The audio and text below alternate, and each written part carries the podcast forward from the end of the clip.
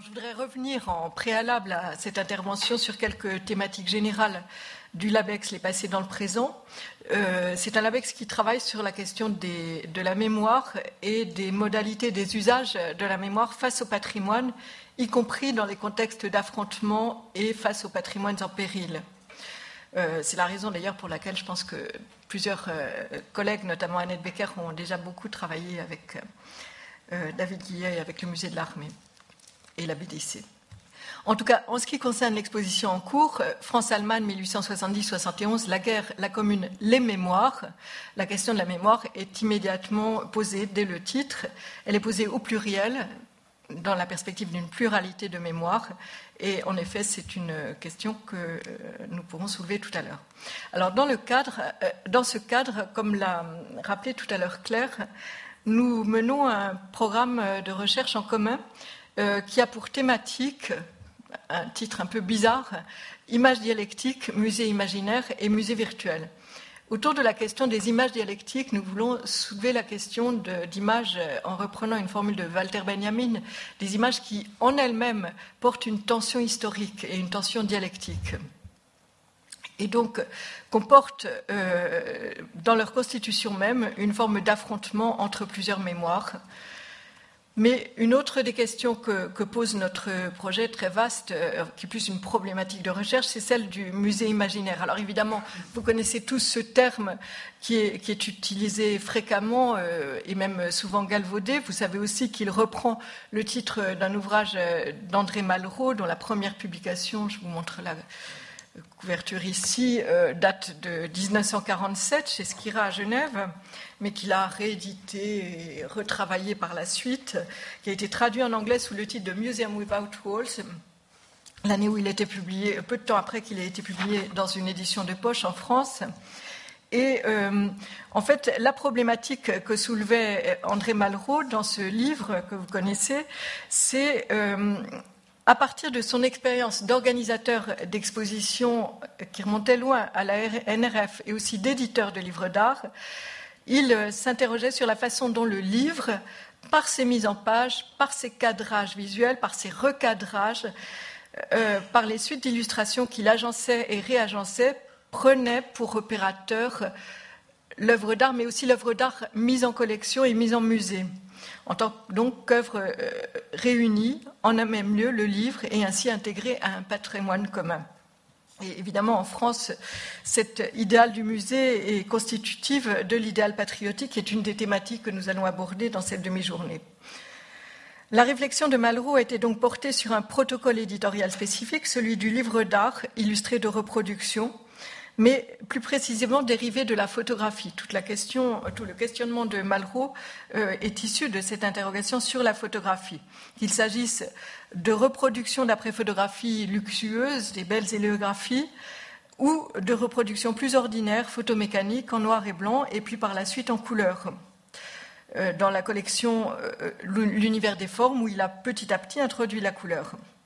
Il n'en reste pas moins que sa réflexion, qui a été parallèle à celle de Walter Benjamin, dont il connaissait les travaux sur la reproductibilité mécanique, et qui a été élaborée à peu près en parallèle, s'appuie essentiellement sur cette question d'une rupture technologique représentée par l'invention de la photographie et surtout son entrée dans l'édition.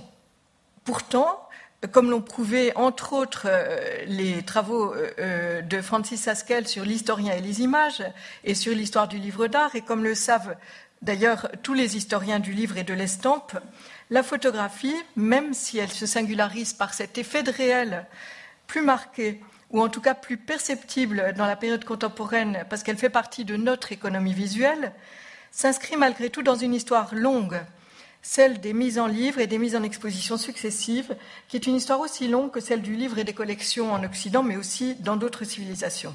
Et donc notre hypothèse de travail dans le projet euh, soumis au LABEX a été d'élargir cette problématique de reproduction purement photographique, comme instauratrice du musée imaginaire, à d'autres formes de livres, de collections, de supports que la seule illustration photographique des livres d'art. Et donc, on a procédé par corpus, hein, même si la problématique était très large et très générale, on a euh, délibérément choisi de, travailler sur des corpus, et c'est ainsi que Claire a poursuivi un programme qu'elle avait engagé depuis très longtemps, euh, notamment avec euh, France de Buisson, qui a été remerciée à l'instant et qui, je crois, est présente aujourd'hui. sur cette question qu'elle a intitulée La monumentalité en carte postale. La communication que je vais vous présenter aujourd'hui n'a rien de particulièrement nouveau pour euh, un, certain nombre de personnes ici qui ont participé aux, premières émergences de ces réflexions, puisque il y a assez longtemps, nous avions organisé un colloque à Nanterre, d'ailleurs, sur la statuaire publique au XIXe siècle, en relation avec ce projet qui était mené par euh, Claire avec Catherine Chevillot et avec Orsay, et qui devait d'ailleurs débouché sur la publication d'un CD-ROM. Et en effet, à la demande de Michel Melot, qui était alors directeur de l'inventaire et qui souhaitait qu'une réflexion fût menée sur l'illustration des publications de l'inventaire, on avait sorti un nouvel album de l'inventaire il avait envie qu'on regarde la façon dont l'illustration fonctionnait et cadrait les regards. Euh, nous avions entrepris donc ces, journées d'études qui ont été euh, publiées par l'inventaire et par Monum.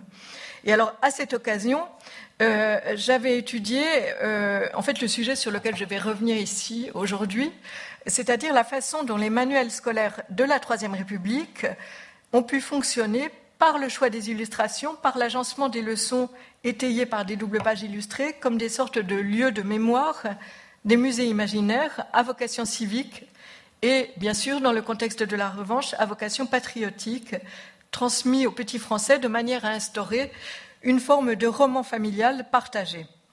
C'est donc sur cette enquête euh, où j'avais abordé plusieurs livres, mais je vais me concentrer aujourd'hui sur un seul d'entre eux, le plus célèbre, Le Tour de la France par deux enfants, et aussi sur sa réactualisation dans la façon dont un instituteur sous les drapeaux pendant la Première Guerre mondiale va faire le choix d'adresser à son tour un musée imaginaire de statues à sa petite fille en reprenant exactement le protocole qui avait été mis en place par le Tour de la France par deux enfants.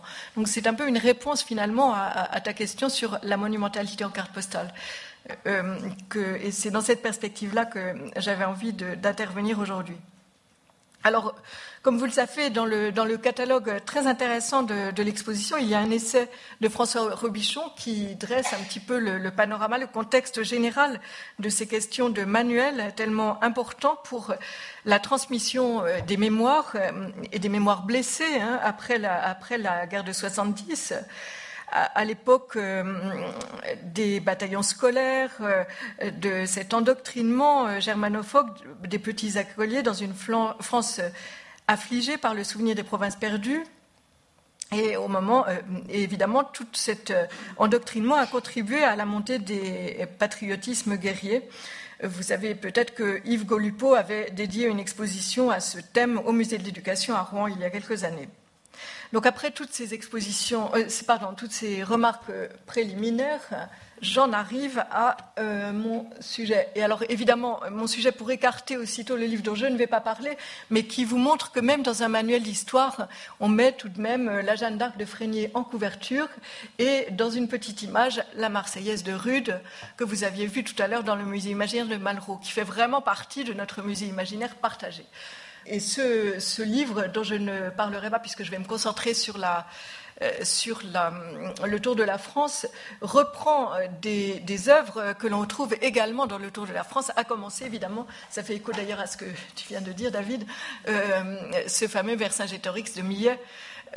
qui, bien qu'érigé sous le Second Empire, d'après les traits de l'empereur, a continué à faire l'objet d'un culte et à, forger notre imaginaire en X.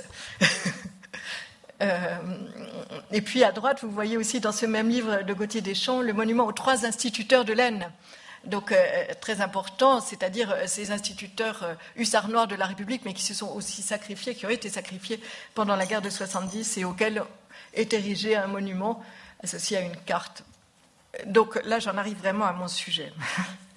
Je vais passer sur la toute première citation, euh, parce que vous avez déjà entendu une très belle page euh, citant euh, Anatole France. Et parler de Baudelaire, c'est revenir un petit peu plus avant, mais en tout cas, Baudelaire déjà s'interrogeait sur ce phénomène que Maurice Agulon allait appeler la statuomanie dès le salon 1859, dans cette phrase où il parle de ces statues, de ces personnages immobiles plus grands que ceux qui passent à leurs pieds, qui vous racontent dans un langage muet les pompeuses légendes de la gloire, de la guerre, de la science et du martyr. Les uns montrent le ciel, les autres désignent le sol, etc. Tel est le rôle divin de la sculpture.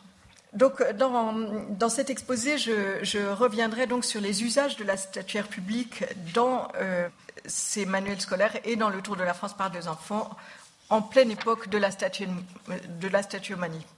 Le Tour de la France par deux enfants, euh, c'est un, livre dont le titre même indique qu'il a été inspiré par le Tour des compagnons, et il permet aux héros euh, et aux, lecteurs, du coup, une sorte d'appropriation progressive du territoire de la France, privé des provinces perdues. Et il a été d'ailleurs superbement analysé dans un article des lieux de mémoire de euh, Pierre Nora, l'article de Jacques et Mona Ouzouf, Le Tour de la France par deux enfants, le petit livre rouge de la République. C'est un livre qui euh, est abondamment illustré, qui est un peu le livre unique, une sorte de Bible scolaire du petit enfant, euh, qui est tout à la fois un roman d'initiation, un roman d'apprentissage, un roman d'aventure, un livre de lecture, un livre d'instruction civique, c'est très important, un livre de géographie, un livre d'histoire, un livre d'initiation à la vie pratique et au métier, donc euh, qui totalise à lui seul l'essentiel des connaissances élémentaires qui sont au programme scolaire des petits-enfants. C'est un best-seller signé par G. Bruno. G. Bruno, euh, évidemment, on, fait, on pense à Giordano Bruno, c'est le pseudonyme en fait de Madame Fouillé, euh, et c'est un qui était un enseignant de l'école normale. on a découvert d'ailleurs son nom que très tardivement. Et c'est un manuel donc destiné aux cours moyens, dont les éditions se sont succédées sans interruption depuis sa première publication à la librairie classique Eugène Belin en 1877 jusqu'à aujourd'hui où il est encore réédité et dont les imitations se sont multipliées, y compris dans d'autres langues et dans d'autres territoires je crois qu'on peut. Euh, il y a eu des transpositions même au Brésil du modèle du Tour de la France par deux enfants, et on, peut rappeler aussi que ce type d'ouvrage euh, à caractère extrêmement patriotique et destiné aux petits enfants euh, s'inscrit dans une vague d'autres ouvrages européens. Je pense à Cuore en Italie, ou alors au merveilleux voyage de Nils Holgersson de Selma Lagerlof en Scandinavie. Alors, ce hum, livre se signale comme les manuels d'histoire que sont le Petit Lavis ou le cours d'histoire de Gauthier Deschamps que j'ai montré tout à l'heure par son abondante illustration.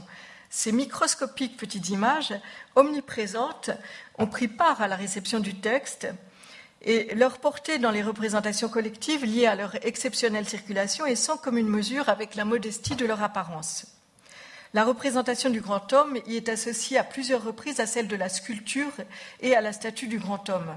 Et donc, petit à petit, province après province, euh, le petit enfant lecteur est amené à s'approprier un répertoire d'hommes illustres qui lui sont proposés dans chacune des régions de France où ces hommes illustres sont nés, donc il y a cette même idée qui était évoquée par Anatole France de, de l'appartenance à un territoire et aux petites patries grâce à la fiction euh, qui est une sorte de mise en abîme du livre dans le livre, du livre des grands hommes, qui est un petit livre donné aux enfants, aux enfants héros, euh, à un moment donné de leur périple et qu'ils vont lire au fur et à mesure de leur euh, station en France. Autrement dit, la sculpture, c'est euh, quelque chose qui prend sens à partir du moment où on lui donne un petit peu un statut d'emblème.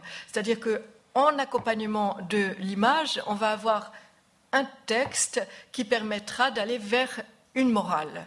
Donc c'est vraiment cette structure qui avait été euh, euh, déjà utilisée dès, l'époque de, Louis XIV pour euh, l'élaboration du commentaire des statues, par exemple, du labyrinthe du Versailles, etc. donc c'est vraiment un, dispositif ancien qui est repris ici. mais qui explique que la statuaire publique n'a de sens que par rapport à ce dispositif pédagogique. Donc, de plus, toutes ces leçons, toutes ces vignettes conduisent l'enfant lecteur entre autres choses, à réfléchir à la question de l'art de la sculpture et aux fonctions de la statuaire publique dans son site. Il y a même un passage que je n'ai pas reproduit dans mon PowerPoint où on visite les hauts fourneaux du Creusot et on explique que les hauts fourneaux servent aussi bien à faire les canons qu'à faire les sculptures en fonte. Donc euh, toute une question est, déjà euh, posée par le texte. Je commencerai par euh, évoquer le fait que cette sculpture publique apparaît dans ce petit livre euh, scolaire comme une sorte de leçon de choses vouée aux grands hommes. En parlant de leçon de choses, je me réfère vraiment à une tradition euh, et même à une méthode pédagogique très spécifique qui est celle de la pédagogie par l'aspect, où l'on s'empare d'un objet ou d'une chose, voire d'une image, pour la commenter, pour lui donner le support d'une leçon, pour qu'elle serve de support à une leçon. Et d'ailleurs, les images sur la couverture du livre sont désignées comme gravures instructives pour les leçons de choses. Qu'il s'agisse donc du cocon de verre à soie ou de l'effigie du grand homme, l'enfant a besoin de voir la chose ou son substitut, l'image, pour s'y intéresser. Alors, le principe de ces leçons de choses, je viens de vous l'expliquer, et donc la statuaire publique permet de basculer du présent vers le passé par l'évocation physique du grand homme de pierre ou de plomb, parfois reproduit en vignette. Donc le caractère aussi naturaliste de euh, ce style de la statuaire publique est tout à fait lié euh, à la dimension naturaliste de euh, cette esthétique du grand homme qui rend hommage aux grands hommes dans les provinces où ils ont poussé. L'analogie avec l'histoire naturelle est très présente. De plus, l'un des, enjeux du manuel scolaire, c'est de détourner l'enfance des contes de nourrice, de ces contes qui, racontent des, sornettes. Donc il est très important que l'enfant apprenne le vrai. Euh, et Julien, donc l'un des deux petits héros, s'émerveille des images vraies, c'est son terme, des images vraies de son livre sur les grands hommes, qu'il oppose précisément aux contes de fées qui, lui qui sont lus aux enfants de son âge. Le système éducatif mis en livre grâce au recours à l'image dans le Tour de la France articule ainsi l'expérience et la connaissance par la leçon de choses. Euh, cette méthode qui prévaut depuis la pédagogie sensualiste du XVIIIe siècle, depuis Locke jusqu'à Madame de, de Genlis, et qui est reprise euh, jusqu'à la fin du XIXe siècle. Euh, et bien expliquée d'ailleurs dans le dictionnaire de pédagogie de Ferdinand Buisson. Dans le Tour de la France, le texte sur Buffon comporte un aparté explicatif sur le grand naturaliste, dont le savoir est présenté comme exemplaire. Alors je cite. Oui, dit André. Donc, les deux petits garçons s'appellent André, c'est l'adolescent, et Julien, c'est le plus petit. Deux âges de la vie. Je sais que c'était un grand naturaliste. Et naturaliste est en italique. C'est-à-dire qu'il a étudié la nature et tous les animaux qu'elle renferme. Et, euh, s'ensuit d'ailleurs une explication sur les, arbres et euh, les lieux où poussent les arbres. Donc cette importance s'attacher à l'histoire naturelle n'est pas insignifiante. C'est à l'histoire naturelle, en effet, que renvoie ce terme de naturalisme promu par ailleurs par le critique d'art Jules Castagnari dès le Second Empire, pour enrichir l'art réaliste de la composante de ce que Castagnari appelle l'indigénat, proche du régionaliste, qui rattache toute identité artistique à un terrain d'origine. Le Tour de la France procède de ce même système de valeurs dont il est contemporain. Les grands hommes poussent dans le sol des provinces, contribuent à l'identité distinctive de chacune d'entre elles, au même titre que les particularités géographiques ou industrielles et que les savoir-faire qui s'y sont développés. Donc ils sont donnés en exemple aux visiteurs et aux touristes, mais aussi aux enfants qui, eux aussi, poussent dans les régions, dans chacune de ces régions et ils sont honorés sur place par les statues. Ce courant artistique, donc, du naturalisme, essentiel à l'esthétique de la statuaire publique de la Troisième République, procède d'une sorte d'actualisation des protocoles rhétoriques de l'art de la mémoire, c'est-à-dire cette méthode de mémorisation qui consiste à se souvenir des choses et des idées en les plaçant dans des lieux et, en les disposant dans différents lieux. Ici, le lieu, c'est la carte, c'est le territoire, ce sont les provinces, les villes. Et c'est ce qu'utilise la structure du récit et du livre dans le Tour de la France, comme je vais essayer de l'expliquer. Alors, on, commence avec cette espèce de carte qui nous montre l'itinéraire des, petits-enfants et qui montre surtout que les provinces sont perdues dans cette euh, nouvelle carte de France. Alors, tout commence en Lorraine. Une bonne vieille d'Épinal, puisque les enfants sont originaires euh, de Lorraine, euh, chez qui les enfants font une halte qui leur permet de retourner momentanément à l'école, leur raconte l'histoire de Claude, dit le Lorrain dont le nom de famille précise justement la province natale, et dont, entre parenthèses, un autre peintre a adopté symboliquement le prénom dès lors qu'il a assumé sa vocation d'artiste. Je parle de Claude Monet, qui s'appelait auparavant Oscar, et qui signa d'ailleurs ses caricatures Oscar. Une autre histoire va suivre le samedi suivant, c'est celle d'un second grand homme de Lorraine, c'est Jeanne d'Arc. C'est le seul grand homme qui est au féminin mais qui apparaît dans le chapitre Les grands hommes de Lorraine. Et euh, à nouveau, euh, cette historiette est une récompense à l'écolier Julien qui a bien travaillé. Donc on lui raconte euh, dans ce chapitre Les grands hommes de guerre de la Lorraine, sous-titre Histoire de Jeanne d'Arc. Et tout cela se poursuit par la mention de quelques grands capitaines lorrains comme Drouot de Nancy, Oudinot de Bar-le-Duc, Chevert de Verdun, avant de raconter en détail la vie de Jeanne d'Arc je cite, Aucune nation n'a eu une héroïne qui puisse se comparer à cette humble paysanne de Lorraine, à cette noble fille du peuple de France.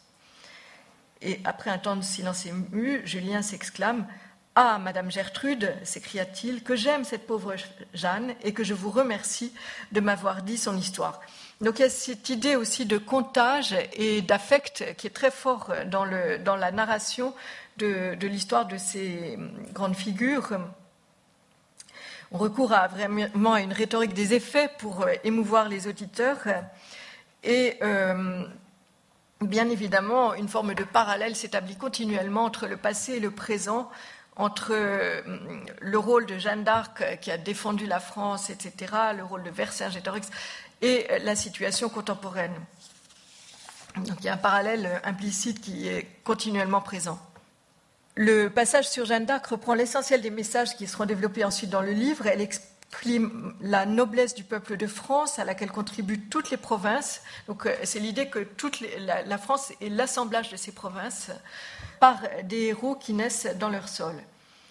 Elle est tout à la fois une figure historique, ça c'est un peu sa singularité puisque c'est une femme, mais aussi une allégorie parce qu'elle est Jeanne d'Arc. Euh, de trois mots féminins de la phrase que je viens de citer, la nation, la Lorraine, la France. Donc elle a cette double fonction qui est un peu particulière dans l'économie des grands hommes. Et donc euh, ce premier cycle d'histoire des grands hommes associé à l'évocation de la Lorraine met en place ce principe d'art de la mémoire euh, que pourrait-on dire topographique, cartographique, tout à la fois géopolitique et naturaliste, où interviennent tour à tour les grands hommes situés dans leur pays. D'une certaine manière, Jeanne d'Arc, cette noble fille, je cite, du peuple de France, née sur le sol de la Lorraine, province perdue, est à sa manière une sorte de nouvelle Marianne et pas seulement un grand homme au féminin. Alors les deux vignettes sur Jeanne d'Arc sont associées l'une au lieu de sa naissance, dont Rémy, et l'autre au site urbain d'Orléans où est érigée sa statue. Alors, c'est une sorte, euh, la maison natale, c'est une sorte d'image d'épinal euh, euh, renouvelée. On voit Jeanne d'Arc en bergère écoutant ses voix, telle qu'elle apparaîtra deux ans après la publication du Tour de la France dans l'illustre tableau de Bastien Lepage peint en 1879 et commenté par Zola dans son célèbre article Le naturalisme au salon en 1880. La légende insiste sur la portée symbolique du lieu de naissance et de la maison natale, aussi modeste soit-elle comme un lieu de culte honoré d'ailleurs par la fondation d'une école pour les enfants du pays. Le culte et la pédagogie sont, liés. Le lecteur tourne donc la page et découvre au verso, page 60, la statue de Jeanne d'Arc à Orléans, ainsi commentée en légende, comme dans un guide Johann raconté aux enfants. Je cite Les habitants d'Orléans, reconnaissant envers Jeanne d'Arc qui avait sauvé leur ville, lui ont élevé une statue. Cette statue est sur une des principales places d'Orléans, citée de 67 300 âmes, d'un bel aspect, situé sur les bords de la Loire et du canal d'Orléans. Sur l'illustration, la statue équestre est bien visible, surélevée par un socle décoré au centre d'une vaste place à la croisée de deux grands axes. Le terre-plein rectangulaire qui l'isole est pourvu aux angles de reverbères qui permettent l'éclairage de nuit du monument. Des grilles protègent ses abords immédiats de tout geste iconoclaste ou de graffiti. Et les passants s'arrêtent au milieu de la place pour regarder et admirer. La statue, au cœur de la ville, est un monument qui parle aux flâneurs, à l'habitant, aux touristes, ainsi qu'aux enfants, auxquels on a raconté des histoires de grands hommes à la maison et aussi dans les manuels. Et le Tour de la France, en convergence avec les guides, euh, par l'ensemble de ces biographies de grands hommes associés au statut, indique donc le mode d'emploi et les usages de la sculpture publique en situation, in situ, éléments familiers dans la période de statuomonie de la vie quotidienne des villes. Ce cycle initial, donc, euh, du livre, euh, enfin, des, des, grands hommes de Lorraine, va se poursuivre par le don de ce livre des grands hommes dont j'ai parlé tout à l'heure. Il sera répété dans les provinces. Il est mis en évidence toujours par les titres de chapitres, ce que reproduisent la table des matières et les épigraphes. Le Tour de la France fournit ainsi une liste de grands hommes que l'on peut rapprocher de celle que présentent les cartes postales de la collection de Buisson. Cette liste, partiellement reprise dans la table des principales gravures et des leçons de choses du livre de maître, sous l'intitulé Les grands hommes de la France, énumère 28 grands hommes en les désignant par leur nom, auxquels s'ajoute à deux reprises le mot statue, dans la table des matières, donc. Statue de Jeanne d'Arc et Pierre Puget sculptant une statue, comme pour signifier l'importance, d'une part, de la statue in situ et d'autre part, de l'acte de la sculpter. Donc, après les histoires de la bonne vieille d'Épinal, l'histoire suivante est dite par Monsieur Gertal, patron et mentor des deux petits-enfants pour quelque temps au cours de leur voyage. Désormais, les enfants vont quitter le registre oralisé du conte, registre associé à la petite enfance, pour celui de la culture écrite, celle du livre qu'ils tiennent en main et qui les accompagne. Et souvent, ils vont oraliser euh, la lecture du livre par la lecture à haute voix. En effet, tous les autres cycles sont présentés par mise en abîme à partir de la figure du livre dans le livre, puisque Julien donc a reçu de une généreuse dame de Mâcon, en récompense de son honnêteté, le don précieux de ce petit livre des grands hommes qu'il lira tout haut et dont il regarde les images. Alors voilà comment il lui donne le livre. Tenez, mon enfant, lui dit-elle, je vous donne ce livre. Il parle de la France que vous aimez et des grands hommes qu'elle a produits. Lisez-le. Il est à votre portée. Il y a des histoires et des images qui vous instruiront et vous donneront à vous aussi l'envie d'être un jour utile à votre patrie. Dans chaque province, Julien trouve une occasion de lire ce livre, ponctué d'illustrations qui en donnent les portraits et qui reproduisent les statues.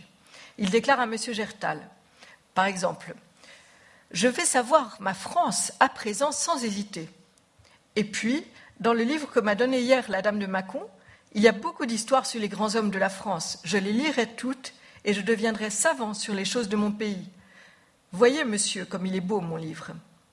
L'expression les choses de mon pays rappelle que l'histoire des grands hommes est à l'instruction civique ce que la leçon de choses est aux sciences naturelles. Retrouve ce terme de choses. Morale, civisme et histoire nationale se rejoignent dans un souvenir de l'histoire naturelle, comme l'a souhaité Madame Fouillé dans sa préface où elle disait ceci, je la cite, Chaque invention faite par les hommes illustres, chaque progrès accompli grâce à eux devient pour l'enfant un exemple, une sorte de morale en action d'un nouveau genre qui prend plus d'intérêt en se mêlant à la description des lieux mêmes où les grands hommes sont nés.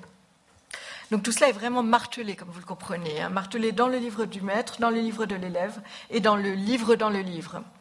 Les noms de rues sont parfois visibles dans les vignettes les statues euh, sont reproduites in situ, comme je viens de montrer ici, et permettent d'évoquer ces biographies exemplaires que l'on va lire ou que l'on vient de lire.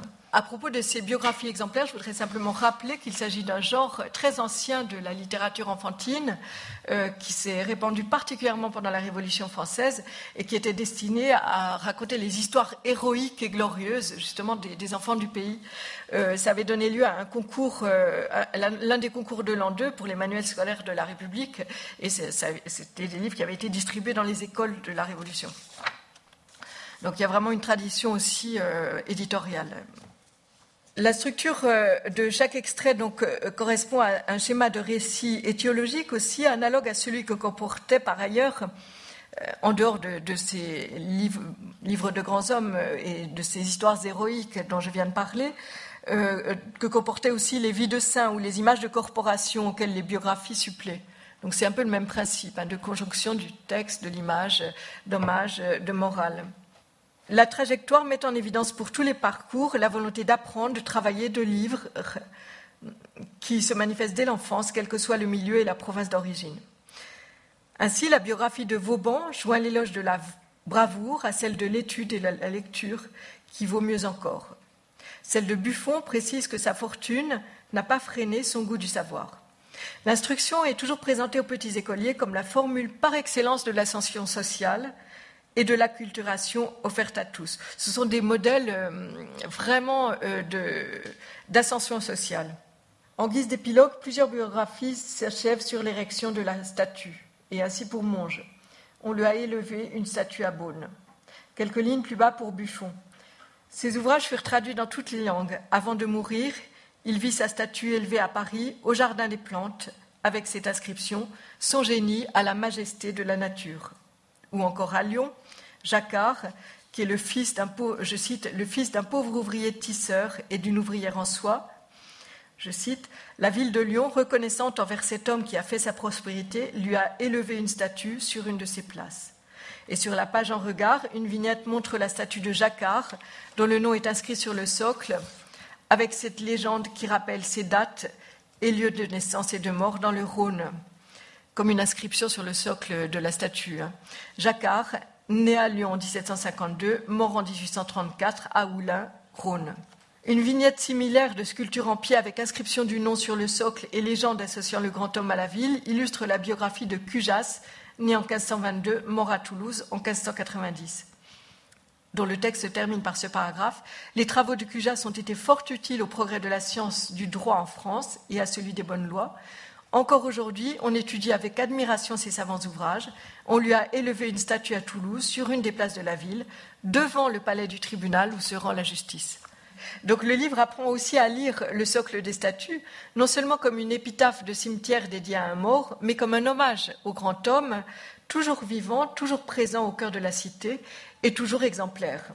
Il permet aussi de déchiffrer l'aménagement du site urbain, de comprendre la statue là où elle se trouve érigée, comme l'emblème de l'édifice en face duquel elle est placée.